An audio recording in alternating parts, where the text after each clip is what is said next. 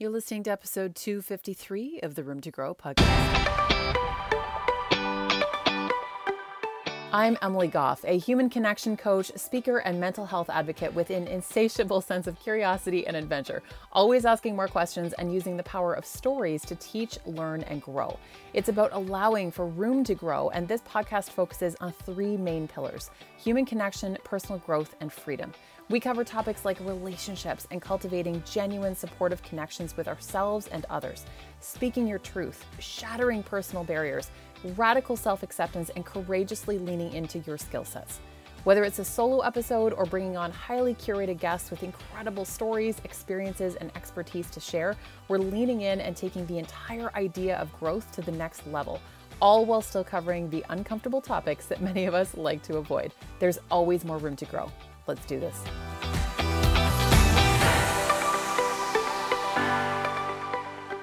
Hey, hey, welcome back to the Room to Grow podcast. Emily here, and today I'm bringing you an extra special guest, my friend Jess Pinelli. And she is a female empowerment coach, host of the Jessica Pinelli podcast, and founder of Woman Up Monthly Membership. Jess shows women all over the globe how to reconnect back to who they are and who they desire to become through a combination of soul and science. Jess and I met in Bali. We spent all kinds of time together, both in the gym and hanging out, uh, doing lots of barbell hip thrusts, all the things. And we had kind of both had it in the back of our minds to do podcasts with each other for ages, and it just never really materialized. And I finally reached out to her last week, and I'm like, Jess, why have we not done this yet? so Jess actually hosted me on her podcast, the Jessica Pinelli podcast uh, just a couple days ago. So we recorded these back to back, and the conversation was so good. Jess interviewed me first, and the conversation was so good. We basically just carried it on into this conversation that I'm having with Jess. So it's kind of like a part one, part two situation. And it was such a blast. Both of these podcast episodes are incredibly raw uh, extremely candid, and we're getting into some really heavy shit in in both of them. So when Jess talked to me on her podcast, which I will reference the episode in the show notes, um, we got into why I don't believe that cheating is necessarily a reason to end a relationship. Uh, whether I think you can be healed before getting into another relationship, how long you should wait before dating, not having a five year plan, uh, biggest lessons pulled out of some of my relationship experiences, and how to use them to move forward. We're getting into all of that over there. So make sure to jump over there. And Jess was so, so generous with sharing her experiences on this conversation. Um, she is being incredibly open and vulnerable with us about losing her mom and a lot of the grief that has come with that, how she has experienced grief, some really, really tough situations where entire family dynamics changed because of that entire situation that she has had to go through, and some of the things that she's pulled from that. Um, we're also talking about friendship breakups too, because that's something that, you know, we hear about relationship breakups, but we don't really hear much about friendship breakups no one ever teaches us how to deal with that or when they might be necessary or how to handle them. So we're getting into that as well. Jess and I cover a lot in this conversation, and I'm really, really excited for you to get to know her. So make sure to go over and check out both episodes. You can check out the other episode uh, that we recorded first and this one as well. And I also want to let you know before we dive in with Jess, I actually have opened up three coaching spots for one on one coaching as well. So you can book a call with me for a transformational coaching call and we can get into all the things that you are dealing with, experiencing right now to reconnect with who you are and to watch the magic that unfolds when you're able to do that. The the connection that you have with yourself is where everything else comes from that has to start first. That has to start from within. And you'd be amazed at what can come from coaching. To be honest, coaching is one of the reasons, one of the biggest reasons why I am where I am today. I would not be where I am today if it was not for some of the just incredible coaches that I've worked with. So I'm really excited if you want to chat, if you want to have a conversation about it, send me a DM over at Emily Goff Coach on Instagram. Um, and then all the information to book a call is all listed in the show notes as well. Okay, so I don't want to hold things up any longer. Let's dive in with Jess. All right, welcome back to the Room to Grow podcast. And I have Jess here. Jess, I'm so excited to have you. Let's talk about all the things. Tell us who you are. Let's dive in.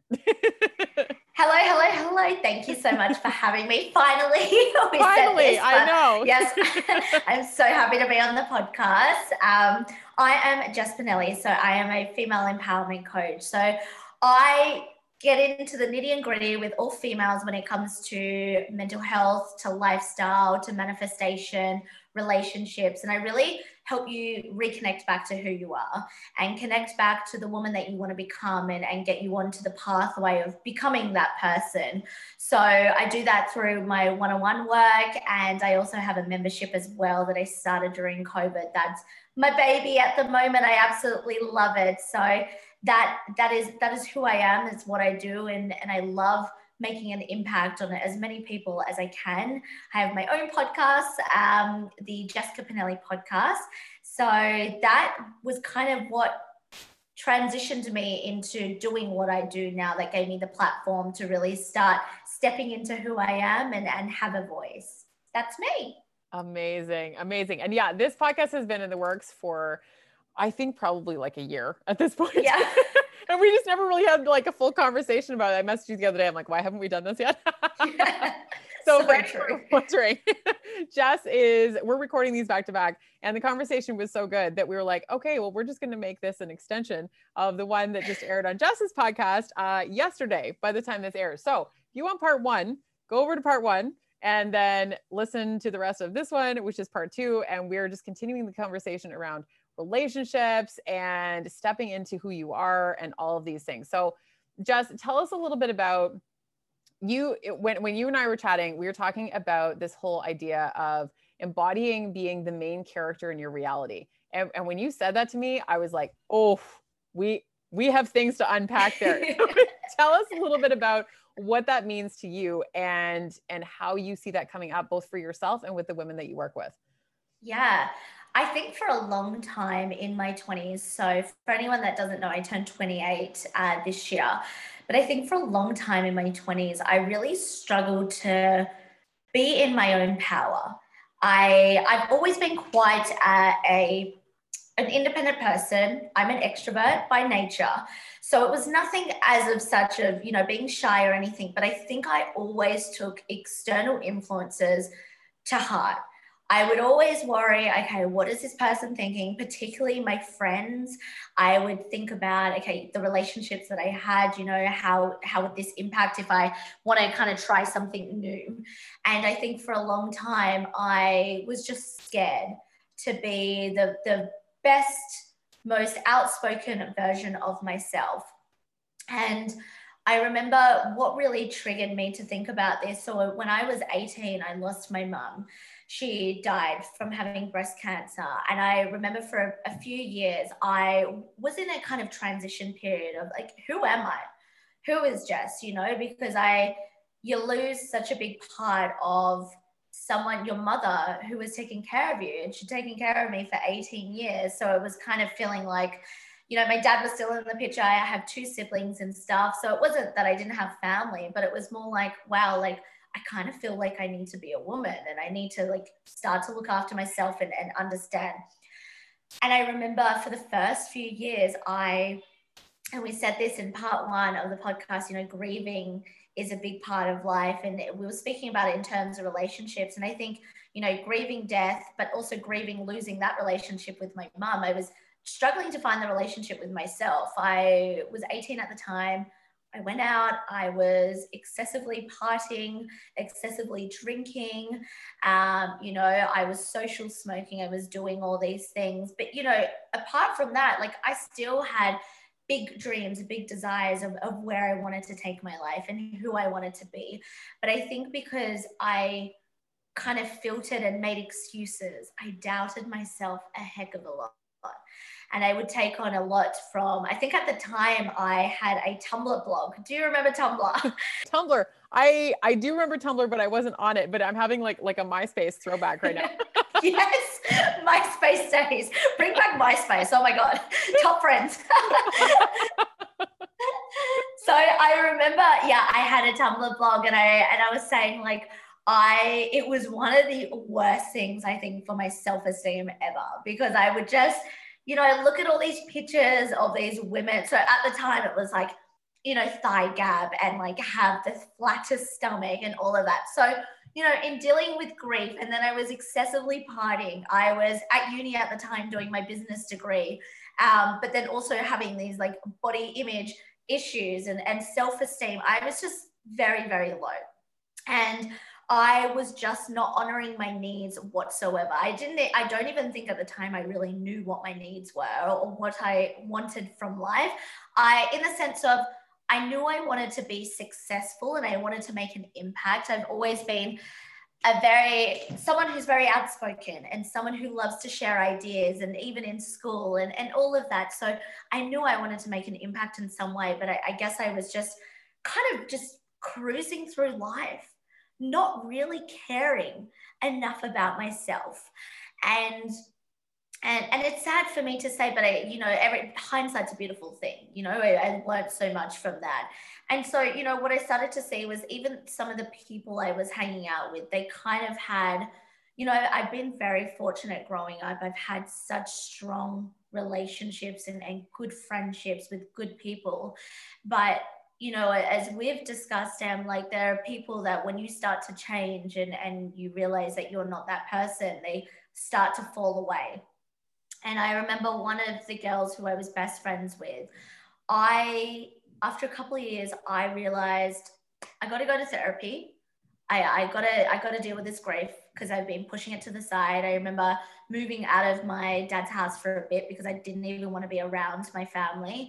I was like, I don't really want to, I want to finish my business degree, but my heart's not into being doing a nine to five. And anyone that knows me, I mean, you know, like I am just not someone who's made for a nine to five to sit down, right? Like I couldn't, like, that's one of the best decisions I ever made was to be like, I'm going to finish this, but I'm not sitting in an office. Like that is just not me.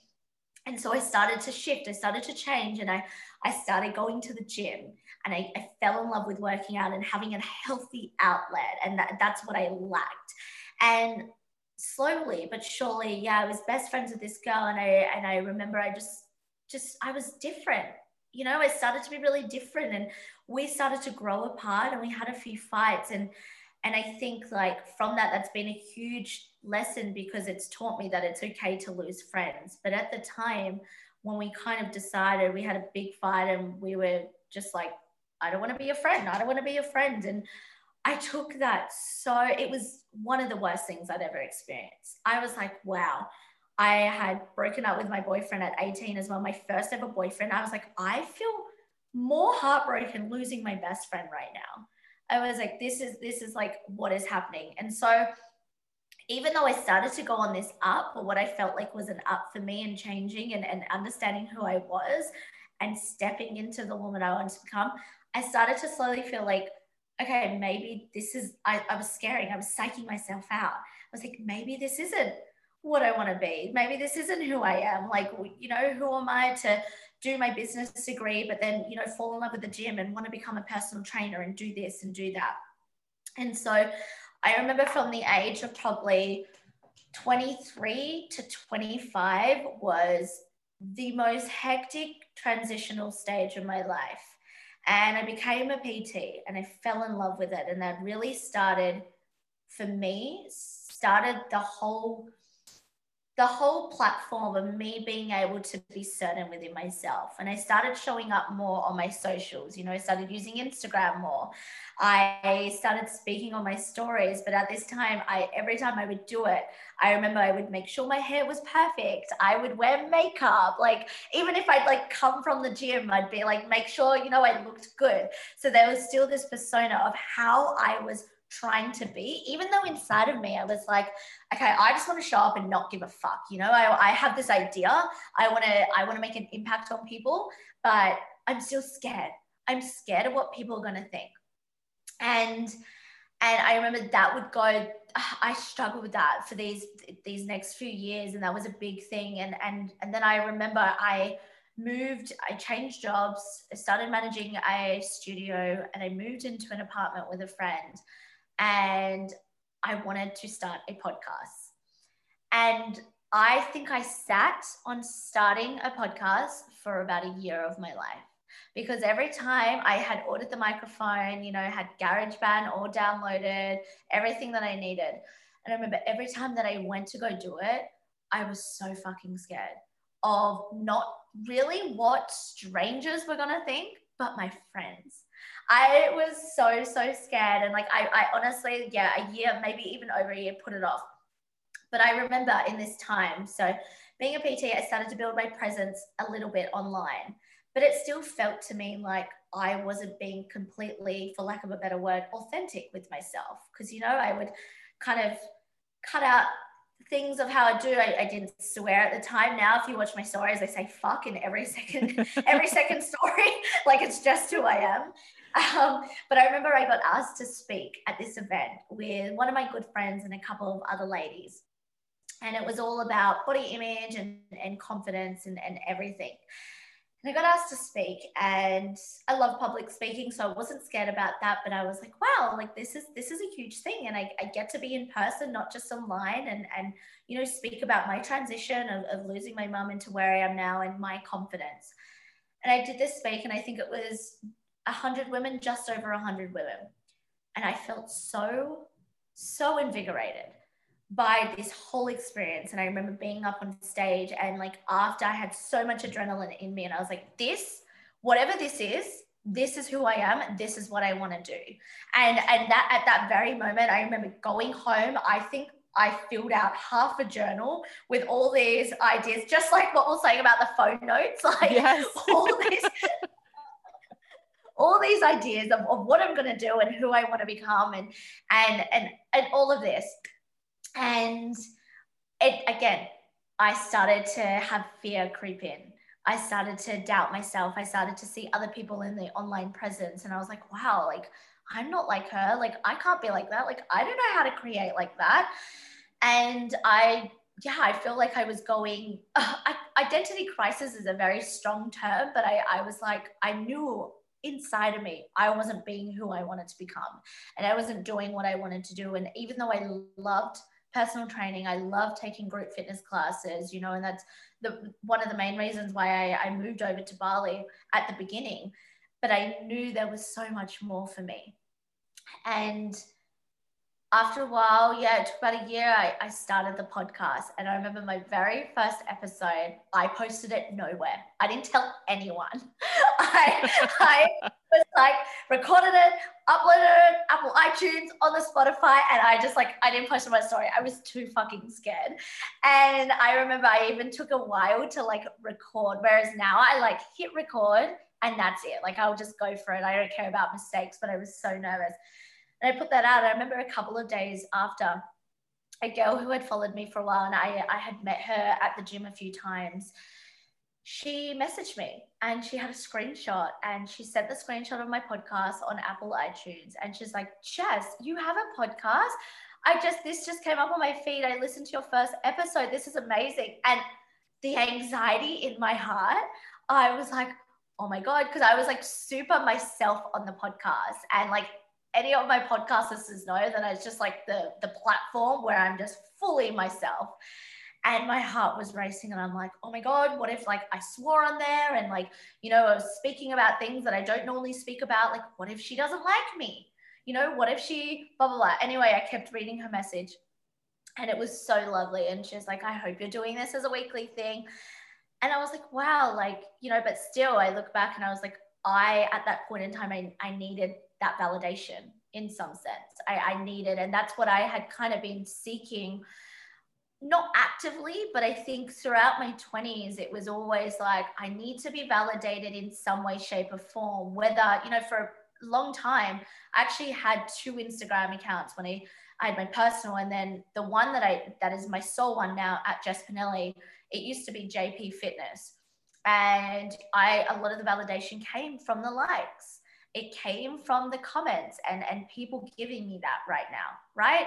And so i kind of thrived off that and, and made that transition. And slowly i think one of the best things i ever did was quit my job um, move out move all my stuff into i say storage my dad's house and go to bali. And and start and find my feet and be honest with myself and, and ask, you know, the first two months in Bali were hard because I was like, if I'm going to make this work and do what I want to do, I have to. And they, the, the six months leading up to Bali, I remember every day I would wake up and I would journal and I would be like, if you don't make a change now, if you don't become the main character of your story, like for your 20s, everyone around you is going to be the main character of your own story and you're going to be this bystander. You know, it's just like a typical movie. It's like you have the main character and then you have the people on the street. And I was like, fuck, like, am I the person on the street for my own life? And I, I, I remember having a nervous breakdown with the person I lived with at the time. And I was just like, this is insane. Like, I am such a strong person. I am an independent person. I'm an extrovert. I love networking. I love being around people. Yet I am finding that I need to get everything I want internally from external influences.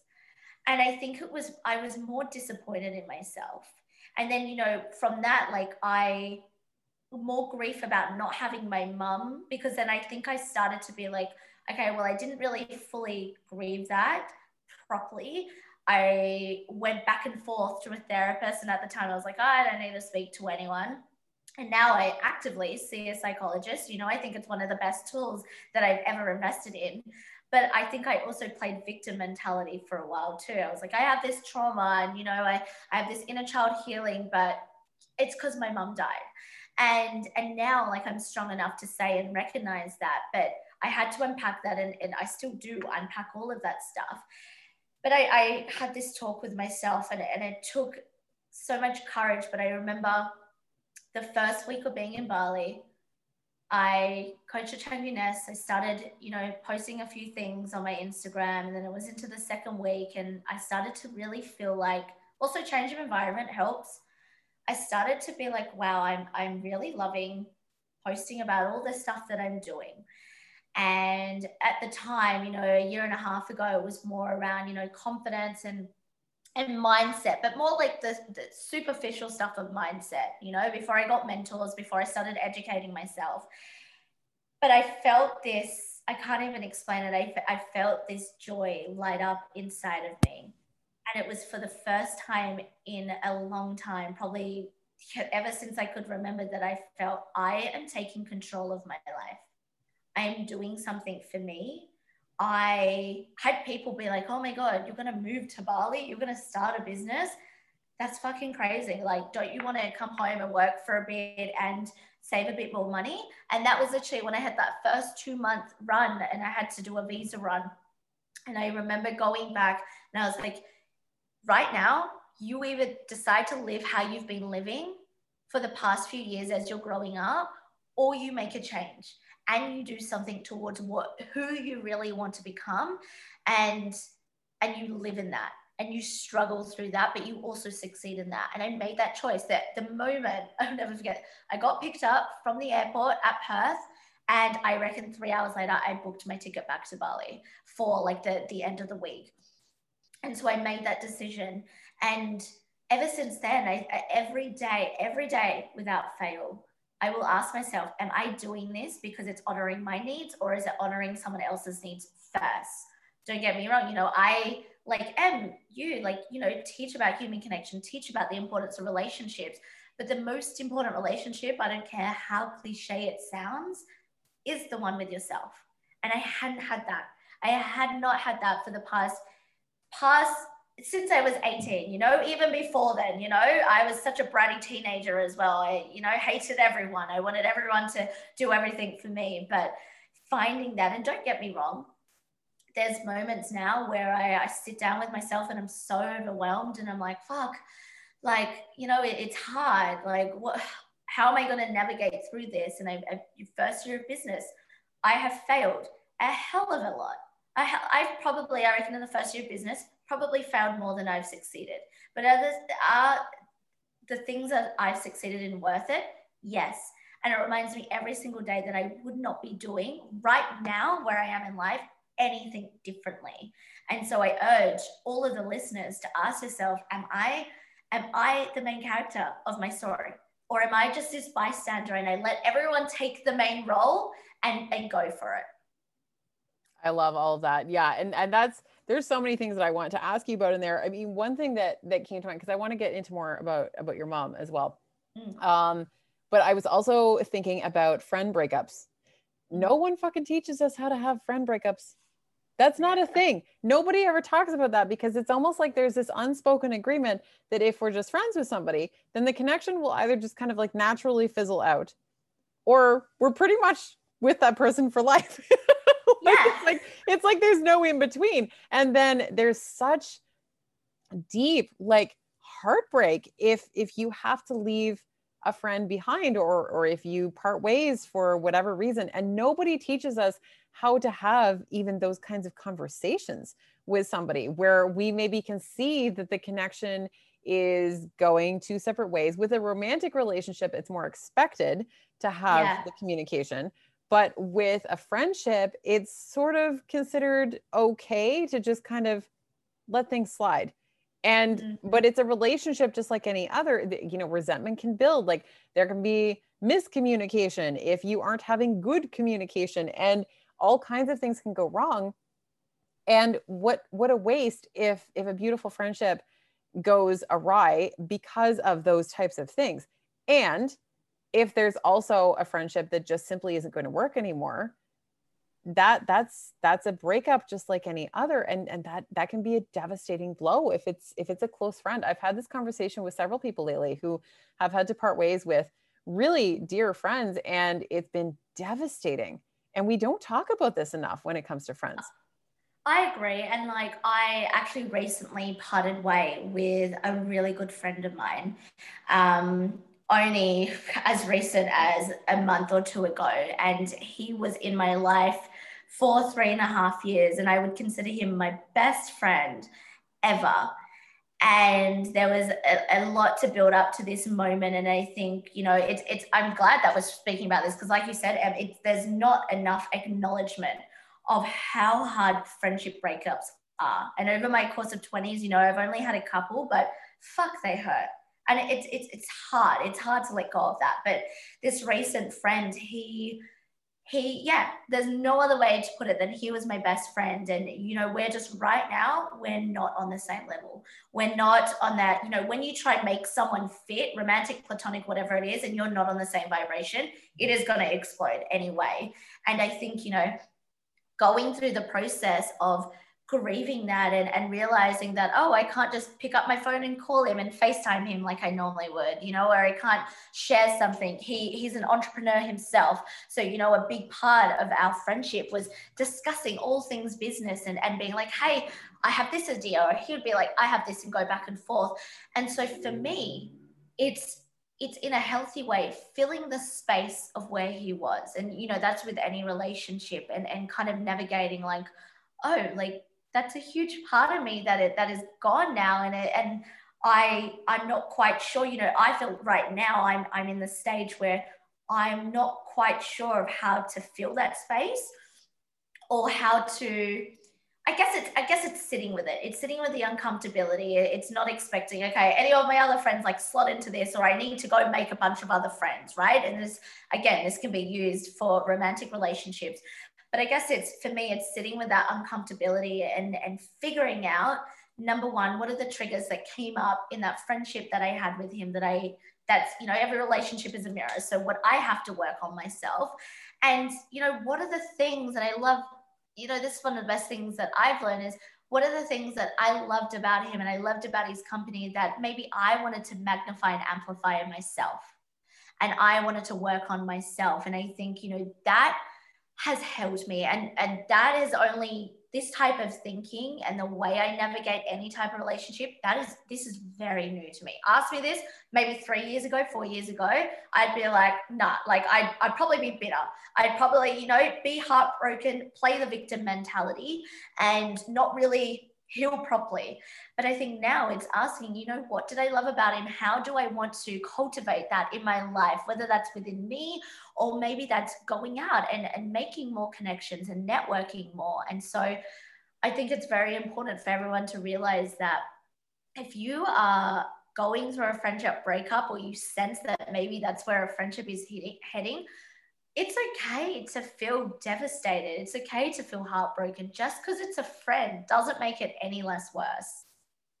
And something I think that's important to note there too is that um, that can also get even harder with age to make new friends too. Mm. Because I, I think that the older you get, the tougher it becomes because lots of times people will uh, you know they're they're they're busy they have full lives with they're mm-hmm. they're maybe they're raising a family they have a spouse like they already have kind of their set group of friends and they're not necessarily doing new activities where you would be more likely to meet somebody or something like that i think that the older that we get i'm not saying at all that it's impossible whatsoever but i do think that it just gets a little bit tougher and then you yeah. add in the extra layer of global circumstances right now and that mm-hmm. makes it even more difficult because we aren't out and about like we are we just aren't mm. out socializing the way that we have before so the online space is is really beautiful place to cultivate some of those but it's still it's it's tough and i i think that often we don't talk about the context of relationships in in in when it comes to friendships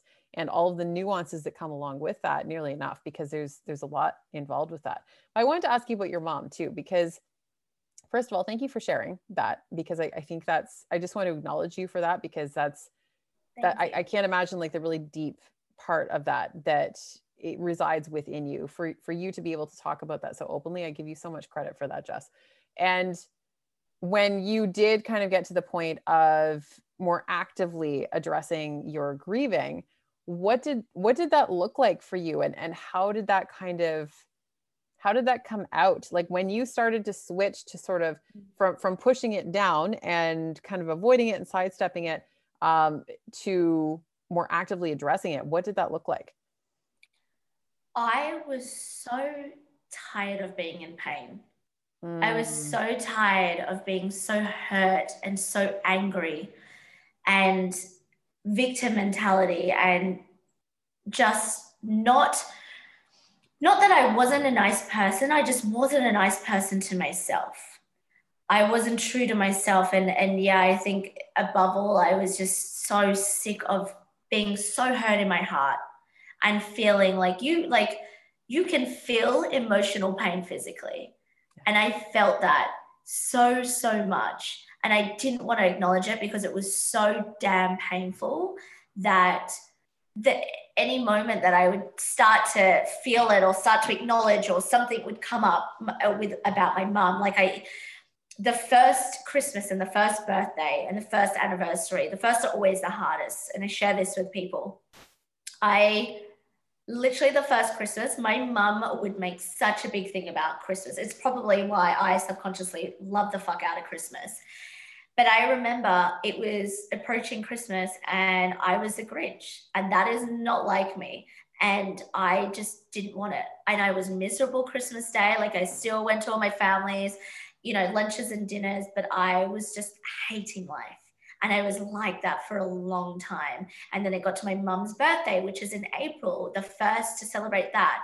And I, she has a plaque at the cemetery in Perth.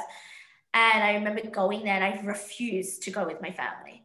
I was like, nope, I don't want to do this. I want to do this by myself. And I refused to sit in that pain with anyone around me, especially my family. And actually, I'll touch on that in a second. And then it got to the first anniversary. And I remember just being like, why? Why me? Why my family? Why did I have to go through this? Why did my soul choose this lifetime? like, why am I fucking nearly 19 years old now without a mom? Why is my sister 13, my brother 15 without a mom? Like, why, why did we have to go through that? So I sat in that for a long time and it was so painful. And I think what else didn't help, which is what I wanted to touch on, is I didn't realize this for years and years to years to come, but everyone grieves differently in a family and people don't speak about that enough. People don't like people really think that okay, like my instant you lose your mum and everyone's going to be all caring and loving and together 24/7 it drove my family apart. It drove me apart from my dad. It drove my, my dad and my brother apart. I was barely there for the first, you know, year or two for my brother and sister in the senses I was very just like absent.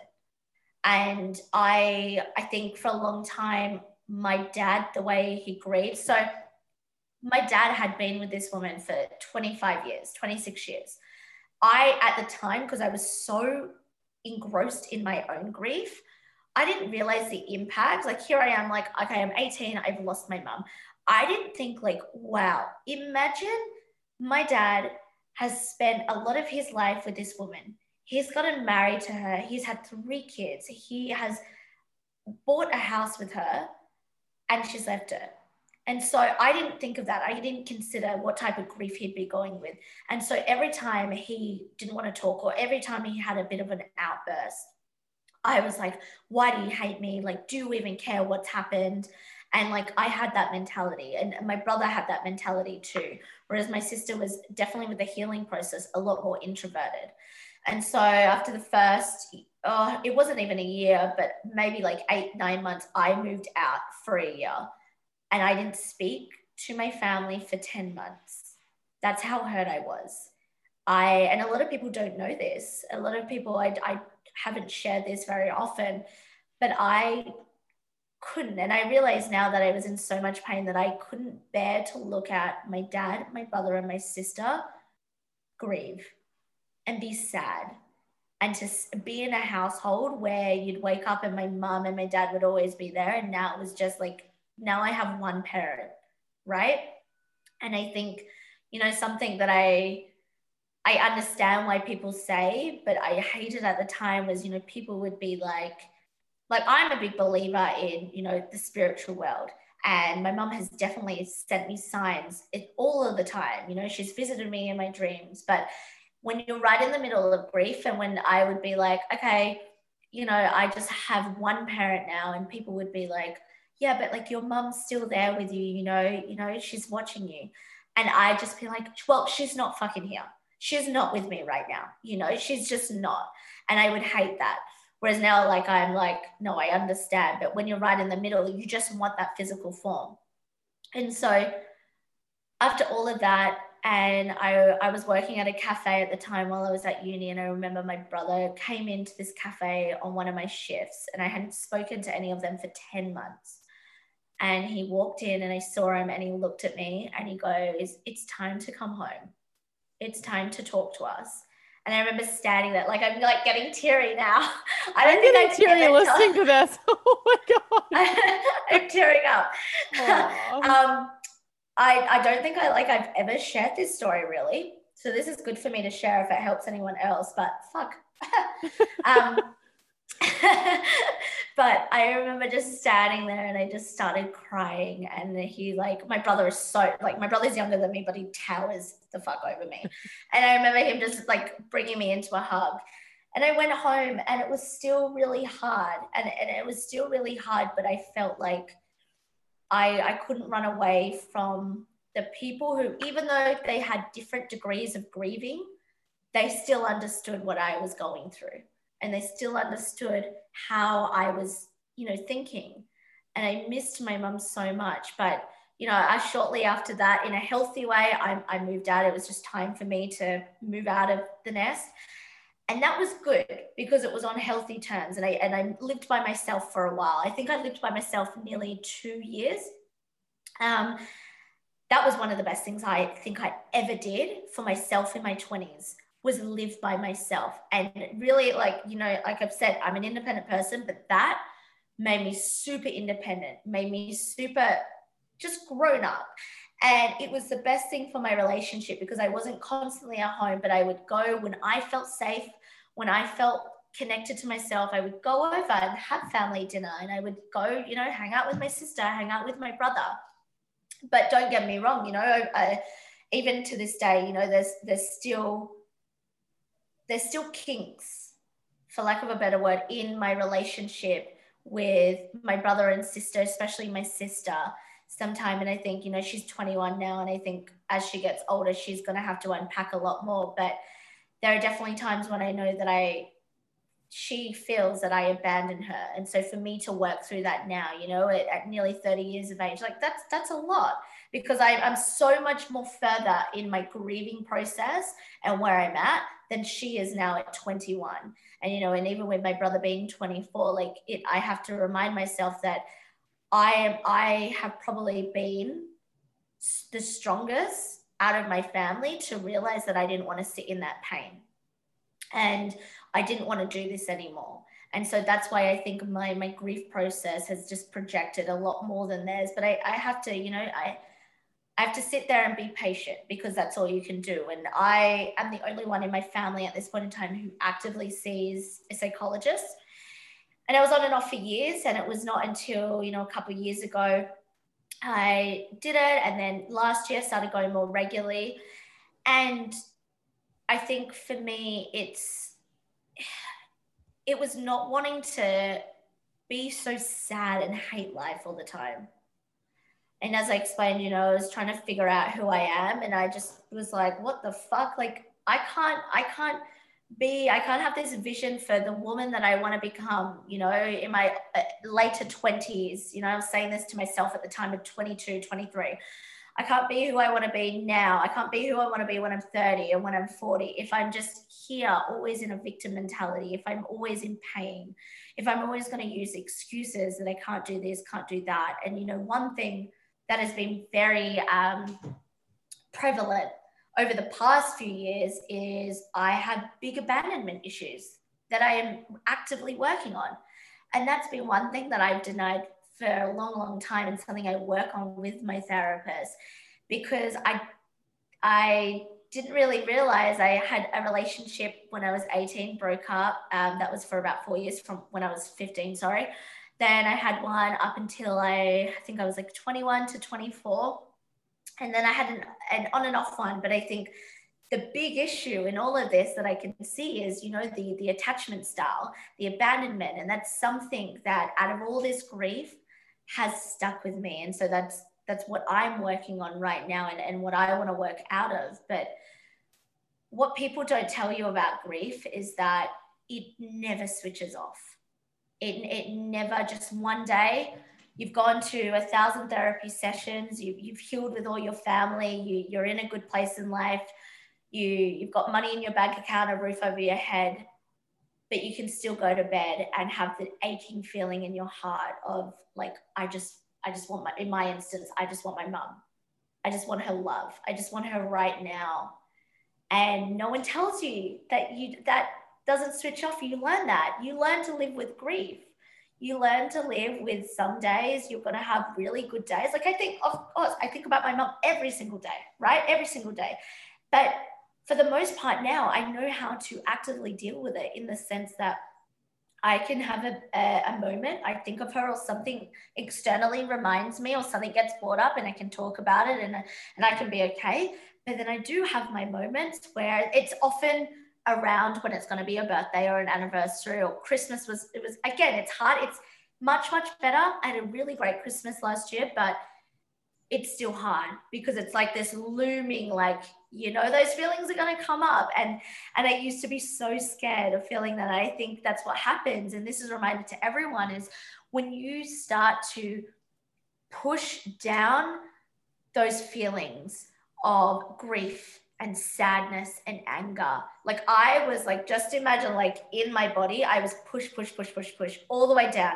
And then what I started to figure out is in the years, it started to build up, up, up, up, up, up to the point where I just felt like I was suffocating and I couldn't anymore.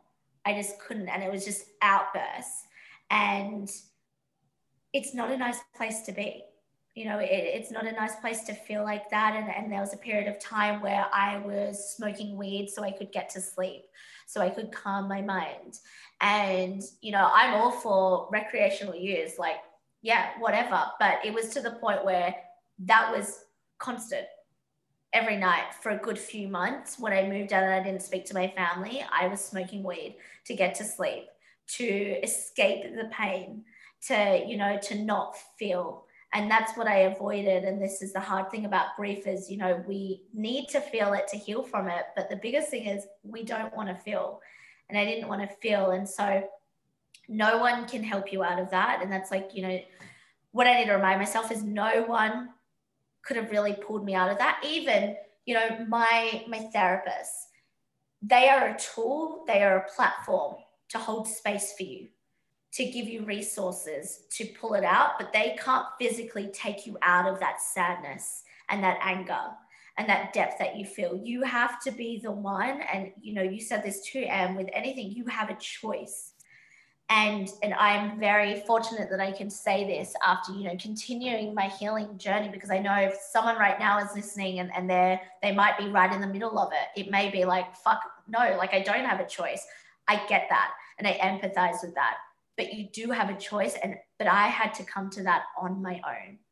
I had to realize that on my own that i can go one of two ways. I can just cruise through life, you know, have these big aspirations and, you know, hopefully get there, do the bare minimum, doubt myself, you know, get external validation. Um, you know, there was even a period of my time after my second relationship, I was, I was sleeping around a bit, you know, finding that ex- again, external validation through love of other men, but it wasn't the, it wasn't the way that I was it wasn't like, oh, I'd get sad if we'd sleep together and then never speak to me. I was being that person. It's because of my abandonment issues through then that I was like, I'm not getting attached. I'm gonna, I'm gonna ghost you, or I'm not gonna talk to you, or I'm gonna be so far detached. And I remember that there was one guy who I'd met in uni and we became really good friends and um, we started sleeping with each other. And this this went on for on and off not a lot but for about a year. And we kind of went our separate ways after a bit of time and i never really thought of it. And it was probably one of my visa runs when i got back from bali probably maybe my second one and he was going through a really rough time and we hadn't connected in years and he messaged me on facebook and he goes hey jess i know we haven't spoken a long time but i'm going through some really bad mental health issues and he's like i think you'd be the perfect person um, I know you're in Bali. I would love to talk to you. And it was literally, I got that message as I got off the plane onto Perth. And I messaged him and I'm like, hey, I was like, it's so nice to hear from you. And I was like, I will always make time for this type of thing. It doesn't matter how long we haven't spoken. And I was like, I actually just landed in Perth. Are you free tonight? And we caught up and we spoke about what he had to.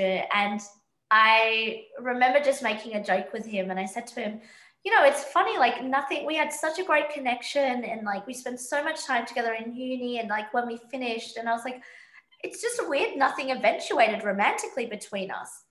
And he looks at me with this, this, this face of shock and he goes, Jess, every time I'd wake up, you'd already be gone. You wouldn't even go to breakfast with me you would take ages. Yeah, you would take ages to respond to my messages. You would only text me when you were out drinking.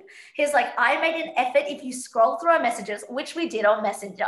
Because I was like, no, no, I didn't. And I'm like getting defensive and I'm like, let me see. And he'd go, I try.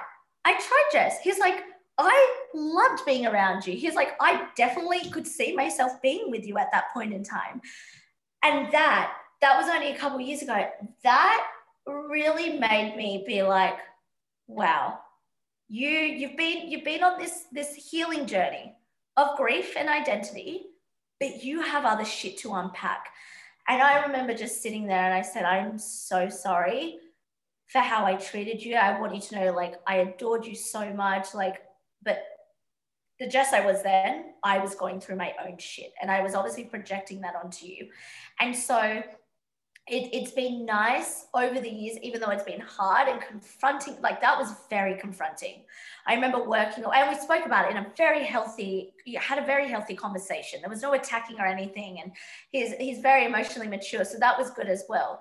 But I remember going home that night, and I was like, wow, like no matter what. And again, another thing people don't tell you about grief, like I thought I was doing really well I thought, you know, I'd gone to Bali, doing my visa run for two days. I'm doing well. But no matter what, something is always going to come up that triggers your grief, whether it's directly or indirectly. And, and that was one of the things that got brought to my attention. And don't get me wrong, you know, that might, that even if he hadn't brought it up and he hadn't messaged me, that may, that would definitely have come up in a future relationship or whatever it may have been. So I think like it's important to note that like I'm still constantly learning about, you know, the trauma that I've had and, and the things that I need to heal and, and, and unpack. And it's scary. It's scary to be that vulnerable. It's scary to be confronted. And it's still scary for me. Sometimes I'm like, so this year is actually in June, the, the 10 years of my mum passing away. And to me, that's insane. Like that's a whole decade.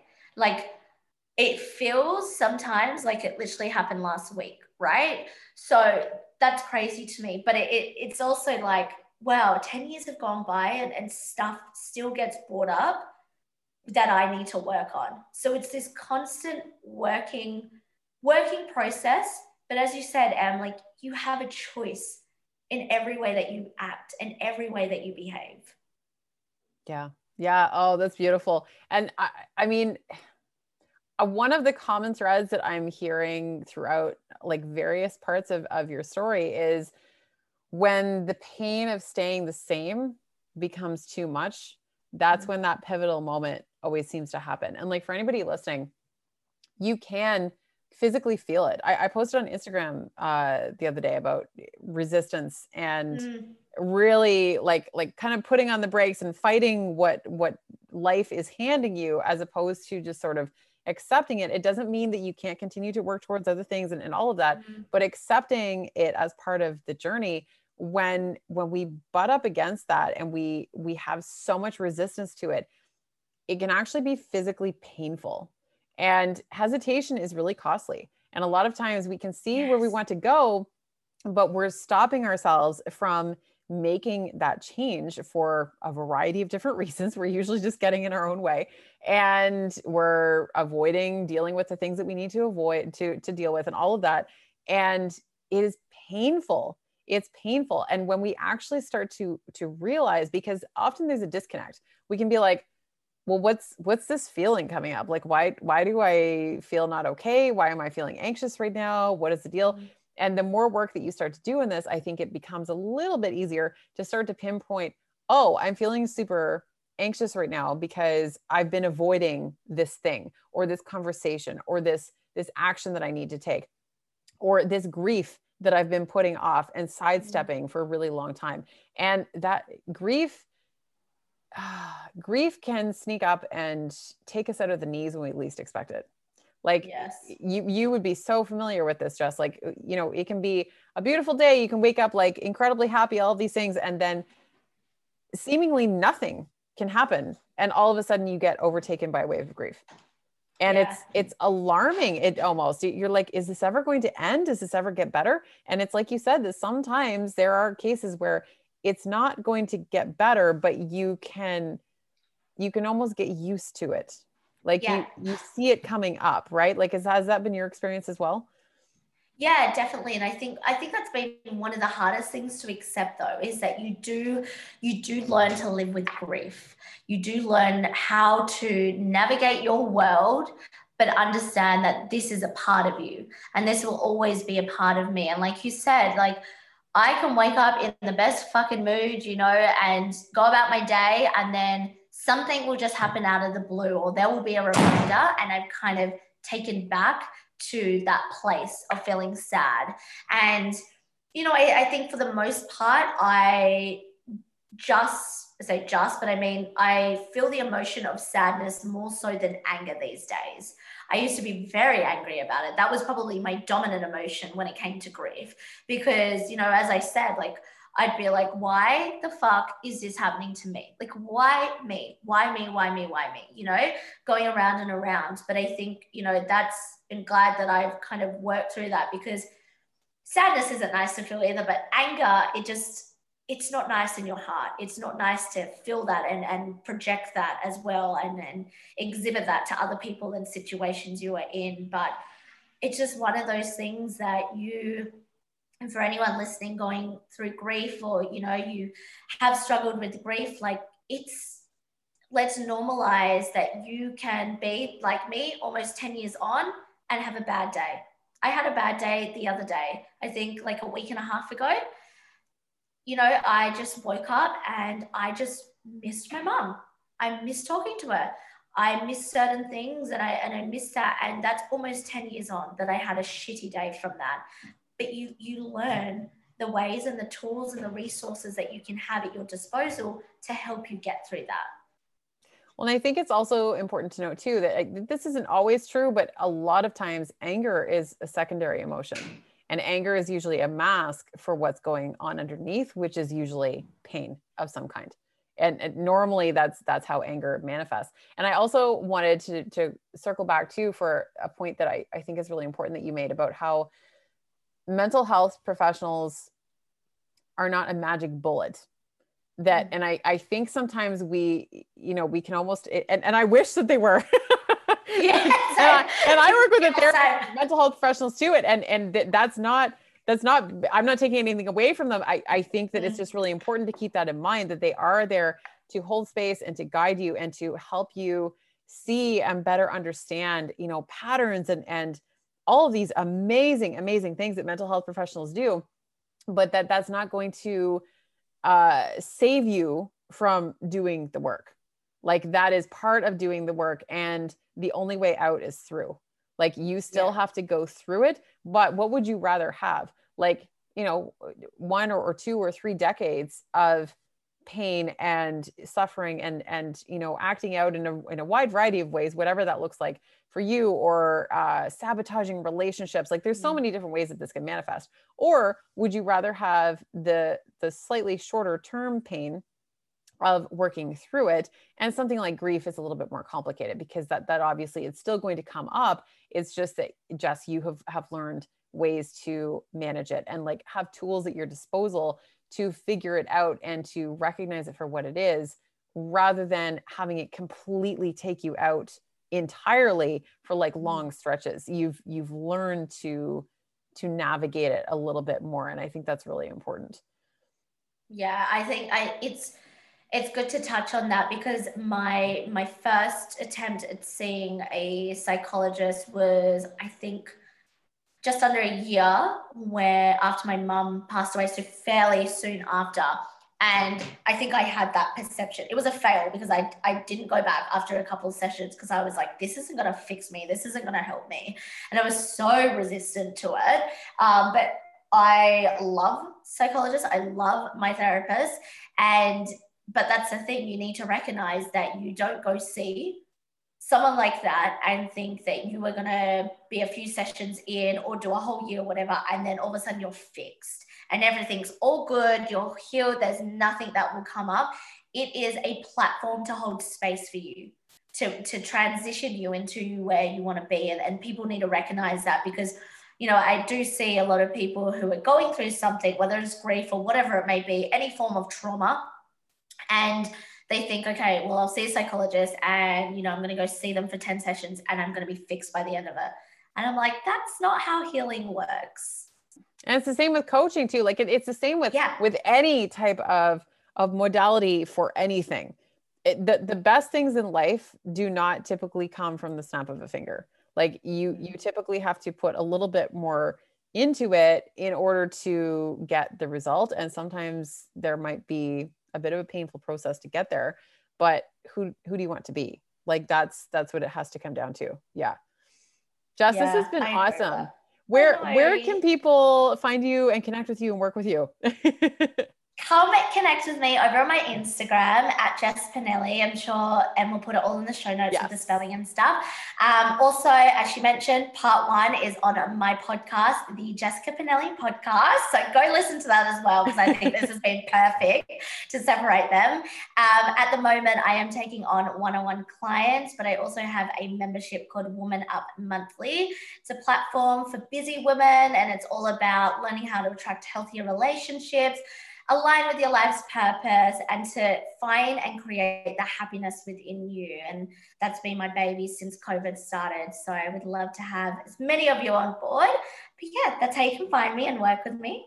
I love it. Okay. And then I always wrap up with one final question, which is if you could give people one piece of advice on growing into the best possible version of themselves, what would it be? Oh, good question. so that's just like in my head right now. I think might sound a bit cliche, but it's true. whatever is scaring you, just do it because 50 50, you succeed or you fail. And at least if you fail, you learn. And then you know the other direction you go, you're going to succeed.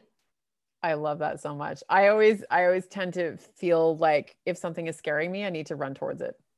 Yep. Yeah. Agreed. Because I'm like, there, there's a reason why that's scaring me. Like yeah. I need to maybe not bungee jumping. I don't wish to jump, but I will jump out of a plane all day, and I have, but I will not bungee jump. It just seems way riskier. yeah, I'm like, yes, I want to bungee jump. okay, you go bungee jump. I'll go jump out of a plane. We'll, yeah, we'll That's, That's good. Awesome. Thank you so much for being on. And I just have loved both of our conversations. So much fun. So I will link up the other conversation as well on your podcast. And I'm so excited. Thanks, Em. Thank Thanks, you. girl.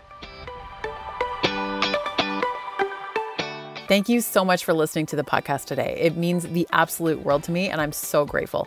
For any references in the episode and all show notes, be sure to jump over to roomtogrowpodcast.com. And if this episode touched your heart, it would mean so much if you would take a quick second to hit subscribe, write a review, and share on social media or with someone who really needs to hear today's message. It makes such a difference to keep this podcast going so I can continue to bring you amazing content and absolutely incredible guests.